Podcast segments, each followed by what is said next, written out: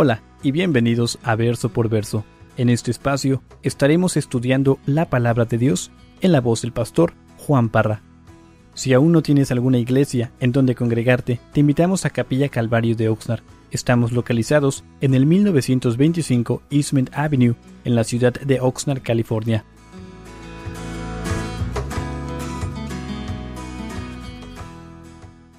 Hechos capítulo 6. Ya llevamos cinco capítulos estudiados en el libro de los Hechos. Y hermanos, hemos visto la mano maravillosa de Dios moverse en medio de la iglesia, a través de los apóstoles. Y, tan siquiera para mí me, da mucha alegría, mucho gozo ver cómo Dios ah, se mueve a través de nuestras vidas cuando estamos disponibles. Ah, cuando reconocemos de que simplemente somos vasos en las manos del Señor y permitimos que su Espíritu se mueva y nos use para bendecir a otros y, también para bendecir nuestras propias vidas. Y como les dije, hemos visto el valor de los apóstoles, de cómo ellos ah, no les ha importado ah, las, las, consecuencias de proclamar a Cristo. Ellos han tenido mucho valor y han continuado proclamando al Señor Jesús. el Señor los ha usado para, para, para, hacer muchas señales, muchos prodigios y, y este el pueblo ha visto cómo Dios se ha movido a través de estos hombres, hombres simples como ustedes y como yo, pero llenos del Espíritu Santo.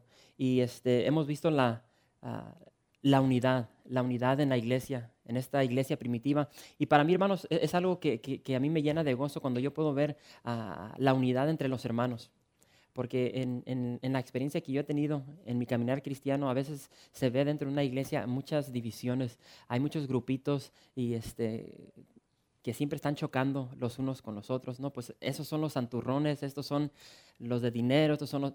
Y así no debe de ser. Somos el, pueblo de Dios. Debemos estar ah, unidos y es lo que estamos viendo aquí. Entonces, eso debe de, motivarnos a nosotros de, derribar barreras que, puedan existir dentro de la iglesia y amarnos con el amor de Cristo. Porque es algo bello que, estamos viendo aquí en esta iglesia y que debe existir en la iglesia el día de hoy. Y no sé cuántos de ustedes dicen amén. pero vimos que, los apóstoles les ha costado, no ha sido fácil, ellos han sido azotados, los han encarcelados. Entonces han pagado el precio, ¿por qué? Por proclamar al Señor Jesucristo. Y, este, hemos visto que el enemigo siempre trata de, meterse dentro de la iglesia, dentro de los hermanos. Y vimos cómo Satanás quiso usar a una pareja, lo vimos hace unos capítulos atrás, a través de Ananías y Zafira, de cómo Dios a través de, perdón, Dios no, ah, el enemigo a través de la hipocresía, de la falsedad, quiso meter división dentro de la iglesia, pero no lo logró. Ahora el enemigo va a querer, una vez más, traer división dentro de la iglesia, pero de distinta forma. Y, es lo que vamos a estar viendo en esta mañana. Pero antes de, entrar a la palabra de Dios, quiero, quiero este, describir a dos grupos que, vamos a leer. Son dos grupos que se mencionan en el verso 1 y, quiero describírselos, lo que creían estos dos grupos y después de que se los describa van a poder entender eh, el, potencial de lo que hubiera haber podido pasar en, la iglesia a través de, de la división. Y primeramente Ah, quiero mencionar el grupo que se menciona ah, llamado los griegos. Como les dije, lo vamos a ver aquí en el, verso 1. Los griegos uh, eran un grupo especial. Étnicamente eran judíos que crecieron dentro del territorio de Israel, pero culturalmente, hermanos, este grupo de, griegos arrojaron todo lo que concernía al estilo de, vida del, judío. Arrojaron todas las tradiciones, lo cultural, y se apegaron más a la cultura greco-romano. Ellos quisieron seguir el, estilo de vida de los, de los romanos. Ah, era, era más, más, ¿cómo se dice?, llamativo para ellos. estos fueron también conocidos como los ah, helenísticos. No sé si han escuchado esa palabra, los helenísticos. Y hermanos, este era un grupo bien liberal. Ah, es el, el grupo demócrata, demócrata el día de hoy. Es un grupo muy liberal. Así eran este, estos, estos helenísticos, eran muy liberales. Y este, los helenísticos veían mucha de la escritura, mucha de la palabra de Dios alegóricamente, simbólicamente. No, mucha de la palabra de Dios no la tomaban literal. Y, este, ellos trabajaron ah, juntamente con los romanos. Y sabemos que muchos de los judíos odiaban a los romanos. Ellos trabajaban juntamente con los romanos y por cuestión de esto muchos de los judíos los odiaban. Los odiaban tanto y este, los miraban como apóstatas y, como traidores.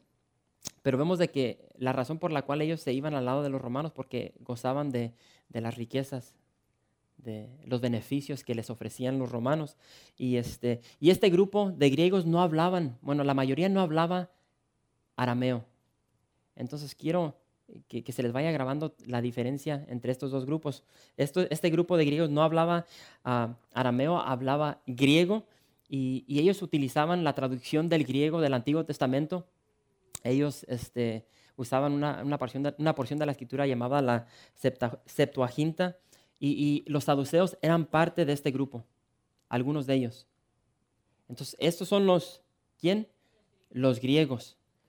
Después se nos menciona a los hebreos. Los hebreos eran judíos nacidos en Palestina que hablaban arameo y hablaban hebreo. Y ellos utilizaban el Antiguo Testamento hebreo. No usaban el, griego. Y estos fueron ferozmente, o ¿cómo se dice? Defensores, defendían lo que era la cultura y la tradición judía. Entonces podemos ver ya una gran diferencia entre estos dos grupos. Los fariseos ah, generalmente eran parte de este grupo y estos eran nacionalistas. Defendían, como les dije, toda la cultura, toda la tradición de los judíos y, este era un grupo conservador. Entonces, como les dije, si, vemos hoy lo que es, ese, ese gran combate entre los republicanos y los demócratas, yo no sé cuántos de ustedes ven noticias cuando, cuando ponen un debate entre los demócratas y los republicanos, a veces hasta se quieren matar. Tenemos un grupo liberal, un grupo conservativo, y dice la palabra de Dios de que hubo qué? Murmuraciones entre estos dos grupos. Entonces ya se pueden dar una idea de lo que está surgiendo dentro de la iglesia y podemos entender la posibilidad que puede existir si, si, si Satanás logra traer división entre estos dos grupos. Y fíjense lo que dice ahí en el verso 1, Hechos 6, verso 1, dice, en aquellos días, como creciera el número de los discípulos, hubo murmuración de los griegos contra los hebreos, de que las viudas de aquellos eran desatendidas en la distribución diaria. Hermanos, primeramente, vemos de que Dios en su gracia, en su misericordia, continúa ¿qué? creciendo la iglesia. y sabemos que cuando la iglesia va creciendo, los problemas crecen juntamente con la iglesia. Y es lo que estamos viendo aquí. Ahora, como les dije, el enemigo quiere traer división a este grupo y empieza la murmuración entre estos dos grupos. Empiezan los griegos a, ofenderse. ¿Por qué? Porque sus viudas no eran atendidas, no se les estaba dando a lo que necesitaban, por decirlo así. Entonces empieza esa división, e, e, e, ese, roce entre estos dos grupos étnicos, los griegos, los, hebreos. Y no pensemos que esto era algo intencional que hicieron los hebreos, los hebreos simplemente que empezó a crecer la iglesia y empezó a surgir este problema. Un problema que se le llevó a los apóstoles. Y este, fíjense lo que dice ahí en el verso 2, Hechos 6, versos 2. Entonces los doce convocaron a la multitud de los discípulos y dijeron, no es justo que nosotros dejemos la palabra de Dios para servir las mesas. Buscad pues, hermanos, de entre vosotros a siete varones de buen testimonio, llenos del Espíritu Santo y de sabiduría, a quienes encarguemos de este trabajo. Y nosotros persistiremos en la oración y en el ministerio de la palabra. Hermanos, vemos que los apóstoles vieron, notaron una, un gran problema y, y notemos de que no, no hubo crítica, si se puede decir, ah, entre, entre la iglesia, ah, sino que dejaron de buscar a culpables y, se enfocaron en qué? En resolver el problema. Y una vez más, los que tienen tiempo ya en la iglesia, es, es algo que no podemos evitar. Siempre hay crítica dentro de la iglesia, y, es algo que tenemos que evitar. Ah, de que hay problemas, siempre hay problemas. ¿Por qué? Porque no somos perfectos. Tanto yo como ustedes tenemos defectos, tenemos problemas. Ah, y, tenemos que tener cuidado de, la crítica. En vez de criticar, Debemos, debemos buscar una solución para el problema que nosotros estamos viendo. Y siempre hay personas que, que, les gusta más sentarse y criticar, pero no hacen nada para, para corregir lo que está sucediendo. Y vemos aquí que, que, estos apóstoles se pusieron de acuerdo y quisieron solucionar, solucionar quisieron componer el problema que, que, se estaba llevando a cabo. Y, y, los apóstoles rápidamente ah, se pusieron en acción. Y, este, y está claro que, que algo que ellos no querían hacer era, ¿cómo se dice? Dejar sus prioridades. No querían dejar sus prioridades. Algo muy importante que estamos viendo aquí, y este, la prioridad para ellos lo vemos al final del verso 4, porque ellos querían qué? Ellos querían persistir en la palabra y en la oración. En la palabra y en la oración. Ellos no querían a dejar lo que es la palabra y la oración. Y hermanos, no pensemos de que los apóstoles no estaban interesados en las viudas. Al contrario, su enfoque, su prioridad de ellos era de, orar por la iglesia, de traer el pan diario para la iglesia. Y, y, no era de que no estaban interesados, de que no amaban a las viudas, simplemente ellos tenían prioridades. Y la prioridad de la palabra y de la oración tiene que ser o tiene que tener el primer lugar de cada una de nuestras vidas. Y en esta mañana, o sea, hazte esa pregunta, ¿qué, ¿dónde está la oración y, la palabra de Dios en tu vida? Está, ¿Es el primer lugar de tu, de, tu, vida cotidiana o está en lo más bajo de lo, que, de lo que es tu vida diaria en tu caminar cristiano? Para los apóstoles, ellos sintieron que esto es lo más importante para nosotros. Y este, y eso se ve claro. Me encanta lo que dijo uh, Muri. Dijo, uh, es mejor poner a trabajar a 10 personas, a 10 hombres, que hacer el trabajo de 10 hombres. Y, es algo que vemos uh, dentro de la iglesia. A veces, tristemente, hay muchos pastores que quieren hacer todo el trabajo. Quieren predicar, quieren dirigir la alabanza, quieren recoger la ofrenda, quieren hacer todo. Tenemos que, como pastores, tenemos que aprender a delegar responsabilidades, ¿sí? Porque somos un pueblo, somos todos partes del cuerpo de Cristo y todos tenemos diferentes funciones. Imagínense que su mano hiciera todo, que su mano quisiera hablar, que su mano quisiera escuchar, quisiera caminar. Por eso Dios nos hizo como nos hizo.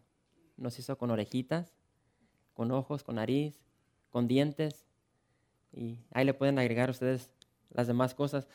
Pero, hermanos, en sí, la función del pastor, lo más importante para un pastor es de guiar, alimentar y proteger el rebaño. Y los apóstoles estaban conscientes de eso. Y es por eso que estamos viendo ah, lo que hemos leído ahorita. Y como ya mencioné, esa era la prioridad para los apóstoles en sus vidas.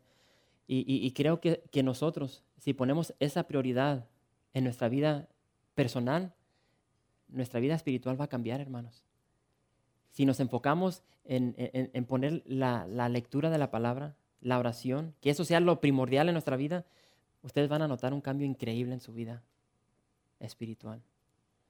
Vamos a continuar. Quiero que vayan conmigo a lo que dice Job. Job, capítulo 23.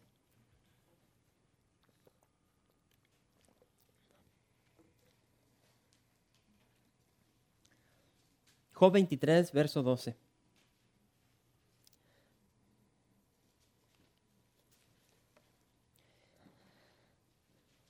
Quiero que todos conocemos la vida de Job, todo lo que él padeció.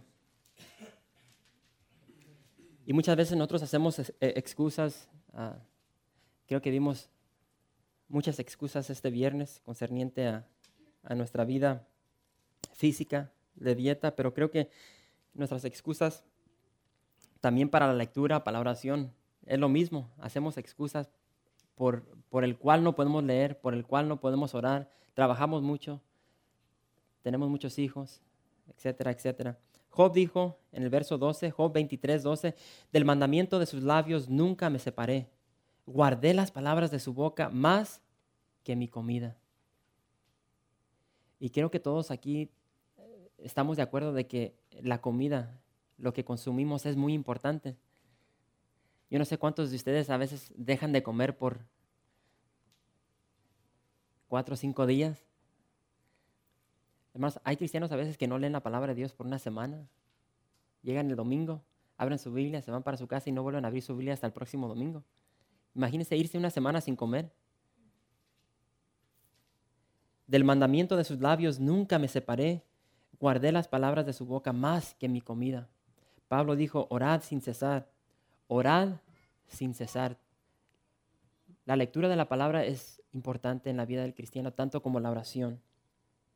Ahora, vamos a continuar, ya que los, ah, los apóstoles no podían trabajar en esta área.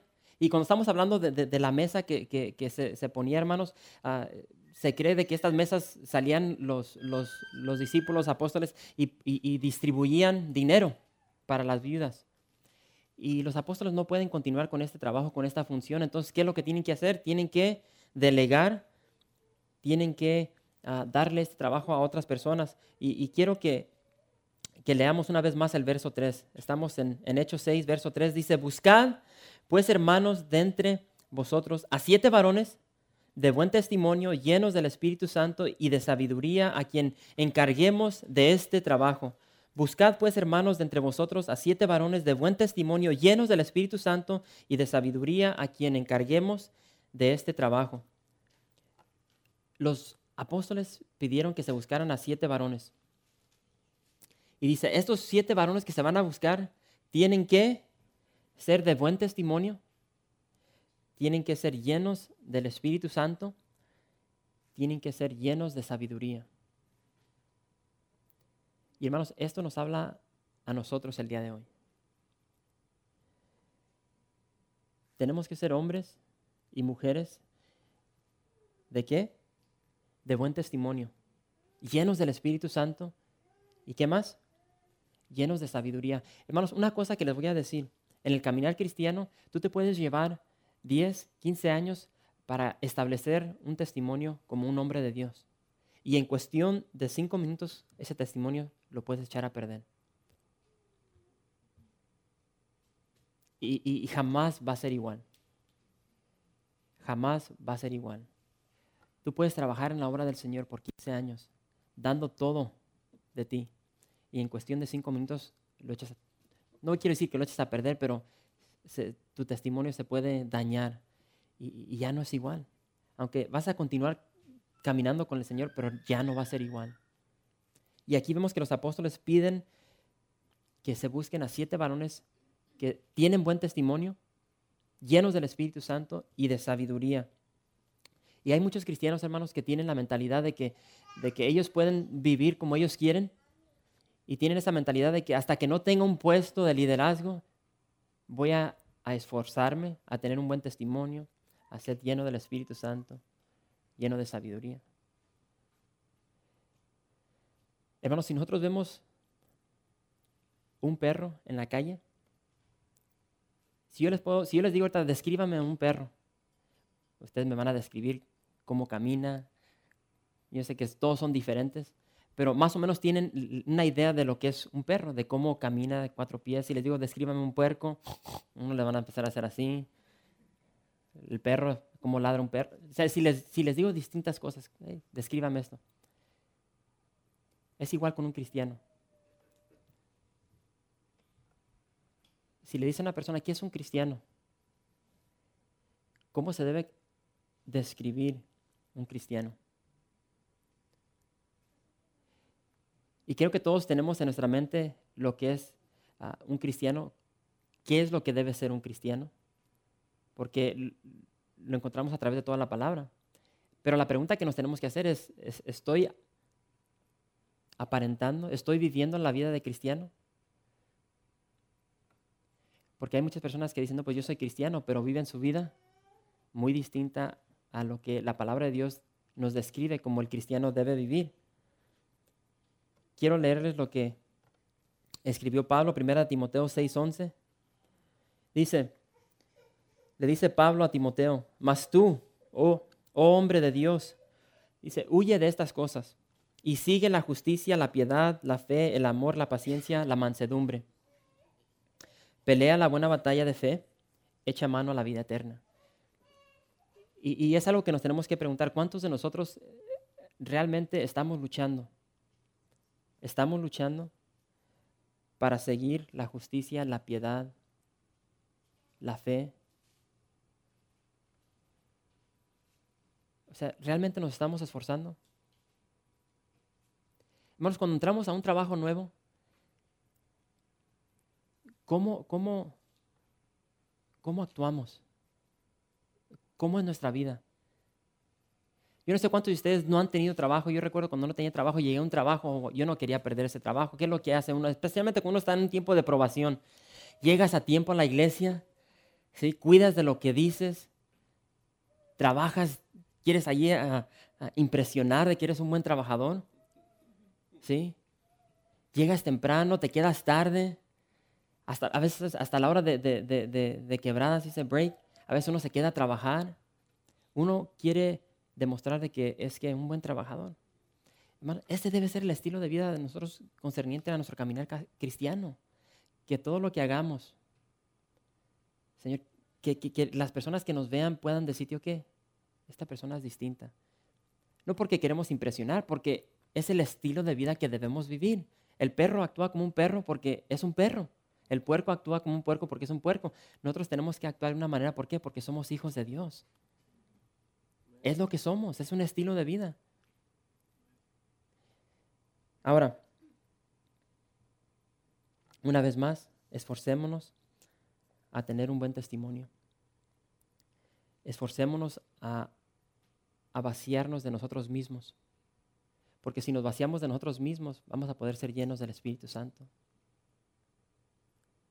Estamos conscientes de que dentro de nosotros hay una lucha, la lucha entre el Espíritu y la carne alimentemos nuestro espíritu, lo espiritual. Tenemos que buscar, hermanos, esa sabiduría que se encuentra en la palabra de Dios. Proverbios, capítulo 8, verso 11 dice de la siguiente manera. Porque mejor es la sabiduría que las piedras preciosas y todo cuanto se puede desear no es de compararse con ella.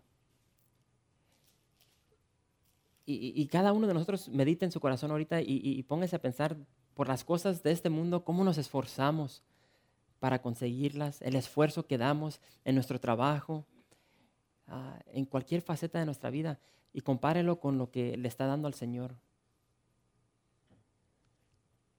¿Qué tanto nos esforzamos? ¿Qué tanto buscamos? y si somos honestos, hermanos, creo que todos tenemos ese anhelo, ese deseo de tener una buena casa, un buen trabajo, un buen coche. Y no hay nada malo con eso. Y, donde dice la palabra de Dios es que nos esforzamos tanto para adquirir esas cosas, pero no nos esforzamos para, en lo mismo para las cosas de Dios. Y por eso la, vida cristiana tiene que estar bien balanceada. Así como si nos esforzamos por, por obtener cosas materiales, debemos esforzarnos de igual manera por las cosas de Dios. Y por eso dice aquí, el hombre más sabio dice, se busca qué? Busca la sabiduría. ¿Dónde se encuentra la sabiduría? En la palabra de Dios. Y se busca la más que las piedras preciosas. ¿Dónde se encuentran las, las piedras preciosas? Abajo en la tierra. Uno tiene que escarbar para encontrarlas. Uno tiene que escarbar dentro de la palabra de Dios para encontrar esas piedras preciosas, esa sabiduría que solamente Dios puede dar. Hechos 6, verso 5 dice de, la siguiente manera. Dice, agradó la propuesta a toda la multitud y eligieron a Esteban, varón lleno de fe y del Espíritu Santo, a Felipe, a Prócoro, a Nicanor, a Timón, a Parmenas y a Nicolás, prosélito de Antioquía, a los cuales presentaron ante los apóstoles, quienes, quienes orando les impusieron las manos y crecía la palabra del Señor, y el número de los discípulos se multiplicaba grandemente en Jerusalén. También muchos de los sacerdotes obedecían a la fe. Hermanos, aquí vemos que se, ha resuelto el problema que estaba existiendo, que, que tenían dentro de la iglesia, concerniente a las viudas entre los griegos y los y los hebreos. Y vemos de que, ¿cómo se, solucionó este problema? Los griegos trajeron el problema delante de los apóstoles. Hermanos, si hay un problema dentro dentro de la iglesia, si tienes un problema con un hermano, ve y habla con ese hermano. Si lo tienen conmigo, vengan y hablen conmigo. ¿Sí? Es lo que nos dice la palabra de Dios. Mateo 18. Si hay un problema que tienes con tu hermano, ve y habla con tu hermano. Y es lo que hicieron aquí los griegos. Ellos fueron, hablaron con los apóstoles. Fueron, fueron, este, hicieron lo correcto. Los hebreos de igual manera hicieron lo correcto. ¿En qué? En reconocer el problema. Para ellos estaba fácil decir, que pues ustedes son griegos, ustedes son menos importantes que nosotros los hebreos y pues, aguántense, porque nuestras viudas vienen primero. No, somos un cuerpo, tenemos el mismo Padre y se esforzaron para solucionar este problema. Después se escogieron a siete varones, siete varones que fueron fieles a reconocer su llamado y estuvieron dispuestos a, servir al pueblo. También vemos que los apóstoles finalizaron esta, esta situación en qué? En bendecir. En bendecir a estos siete para que se, esforzaran a trabajar para el pueblo, para servir al pueblo. Pero lo más bello de todo esto es de que no abandonaron lo más importante. Lo más importante era que la oración y la palabra. Y vemos que el resultado, el resultado de eso se encuentra ahí en el verso en el verso 7 donde dice, y crecía la palabra del Señor, y el número de los discípulos se multiplicaba grandemente en Jerusalén. También muchos de los sacerdotes obedecían la fe, aún hasta los, los, este, ah, los sacerdotes empezaron a agregarse a la iglesia por la proclamación de la palabra de Dios. Y algo muy interesante que, vemos aquí de los siete hombres, de los siete varones que fueron escogidos, no sé si notaron que eh, los siete varones tenían nombres griegos. Entonces los discípulos en, su sabiduría escogieron a siete hombres de, que eran siete helenistas para que ellos se encargaran de sus propias mujeres, de sus propias viudas.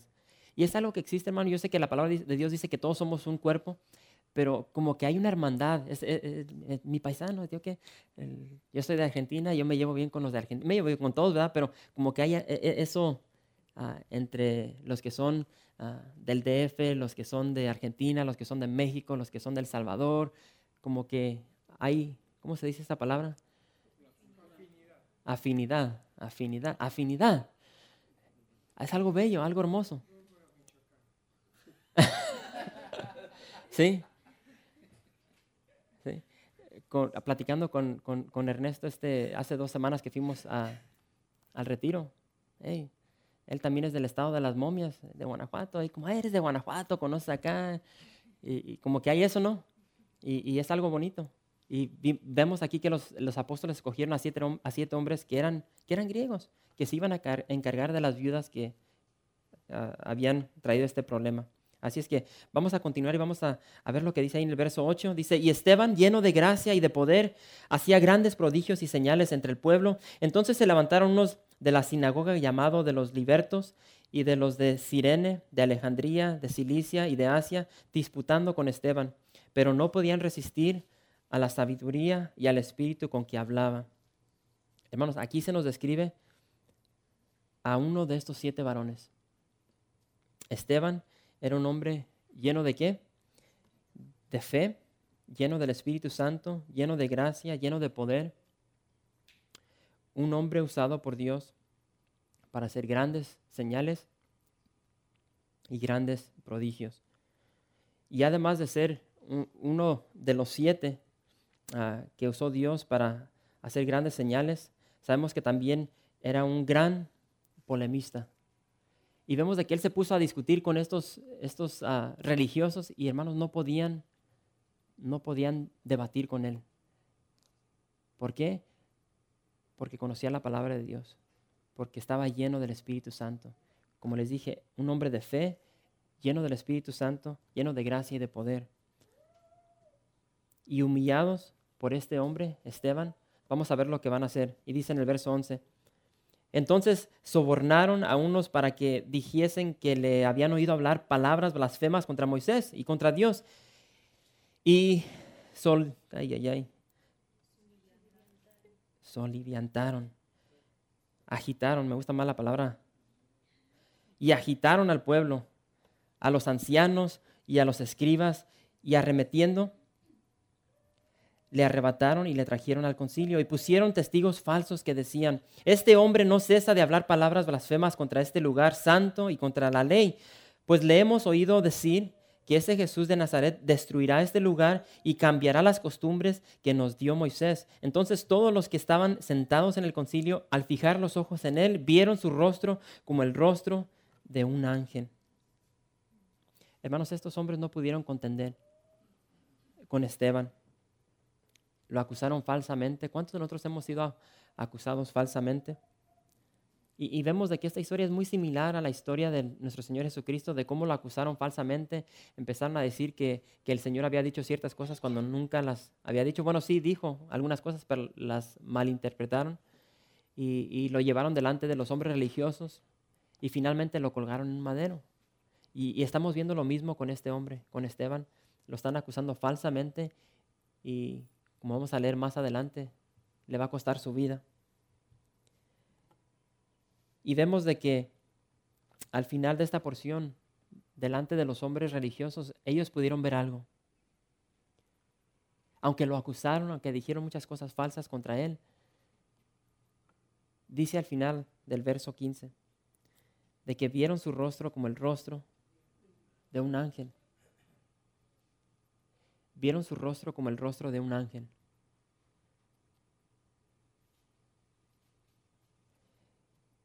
Y vemos de que realmente Esteban fue descrito tal como se nos describe en la palabra de Dios. Fue un hombre de fe, un hombre lleno del Espíritu Santo, de gracia y de poder. Y hermanos, yo no sé si, si al leer esta porción de la Escritura se animan, se animan a tener una vida tal como la de este hombre, donde, donde nosotros podemos ser descritos como personas, como hombres, como mujeres, llenos de fe, llenos del Espíritu Santo, llenos de gracia y de poder, donde nos vamos a esforzar, que no nos importe las consecuencias. Vamos a ver la historia, cómo va a terminar con la vida de Esteban. Hermanos, a él no le importó absolutamente nada. Él mantuvo su testimonio. Él se paró en el fundamento que, que viene siendo quién? Cristo. Y si recordamos lo que el Señor Jesús le dijo a sus discípulos antes de que fuera crucificado, Jesús dijo, porque yo os daré palabra y sabiduría. Yo os daré palabra y sabiduría, la cual no podrán resistir ni contradecir todos los que se opongan. Y lo estamos viendo aquí en la palabra de Dios. No se pusieron, se pusieron contra Esteban, pero no pudieron. ¿Por qué? Porque el Señor le dio sabiduría y, sabiduría y palabra el Señor se encarga, se encarga de hacer su obra, de que su palabra se cumpla. Yo no sé cuántos de ustedes se han topado con personas y te hacen preguntas y wow, pero de repente empiezas a contestar y te dices, wow, ¿de dónde salió eso? Así obra, así obra Dios. Tenemos que ponernos en las manos de Dios, ser fieles a estudiar su palabra y muchas veces leemos porciones de la palabra de Dios que tenemos aquí y de repente el Espíritu Santo nos, nos trae a nuestra memoria cosas que hemos leído. Así obra Dios. Algo bello, algo hermoso. Pero hermanos, no podemos ser pasivos. No podemos ser pasivos, tenemos que, tenemos que ser activos, tenemos que trabajar. No podemos quedarnos, dice el hermano Nicho, manicruzados tenemos que esforzarnos. Hablando con un grupo de hermanos, ya, ya, ya le, ya las repartí. Y creo que lo he compartido esto con ustedes. Hermanos, yo cuando, cuando empecé a trabajar en el correo, yo recuerdo ese día, eh, fue increíble cuando pasé todos los exámenes, los estudios que me dieron, las entrevistas. Y fueron muchas entrevistas, muchos exámenes. Después de la última entrevista que me hicieron, que me dijeron, te vamos a, tienes el trabajo. Yo me, fui bien contento, bien alegre. Lo que no sabía era que cuando regresé esa, semana siguiente, me dijo uno de los trabajadores, tío, que todavía no la tienes hecha. ¿Por qué? Porque estás en un tiempo de probación. Y te vas a tener que memorizar más de 3.000 domicilios. Entonces, yo tenía trabajo por cuatro meses, creo que eran tres meses y medio. Y hermanos, me dieron más de 3.000 domicilios. Y, y me los tenía que memorizar. Te hacían un examen. Para los que son aquí de Oxnard, todos los domicilios de Oxnard 30, 35, 30, 33, 30, 30, los PO Boxes 30, 31, 30, 32, 30, 34. Ahora hay más, 30, 36. Y, y recuerdo las mugreras que me cargaba. Y estaba por horas, por horas. Tengo fotos donde me quedaba dormido. Me tomó mi esposa una... Y tanta dedicación que, que, que, que yo di para este trabajo secular. Memoricé más de 3.000 domicilios. Y digo, ¿por qué no puedo hacer eso para la palabra de Dios? Nos esforzamos tanto para las cosas seculares, cosas que se van a quedar aquí, que no sirven para nada. Bueno, sí sirven, pero en comparación a las cosas de Dios, no hay comparación. Entonces, recordando eso, agarré unas tarjetitas y ahí las tengo atrás. Y le voy a pedir a Juan si me puede traer un... ahí está una cajita con, con, con versos uh, de memoria ahí a tu mano derecha. Entonces yo lo que quise hacer es, es, es yo sé que muchos, siempre hacemos excusas, ¿eh? ya sé que muchos de ustedes están ocupados y, y hermanos, realmente quiero, es fácil pues, pararse aquí y motivar a personas. Sí. Yo me puedo parar aquí y motivarlos, animarlos, pero si no sale de su corazón, va a durar una semana, la emoción dura poco tiempo después se acaba. mi deseo siempre ha, sido de que ustedes ah, les empiecen a hacer e, ese, ese, fervor, esa pasión por las cosas de Dios.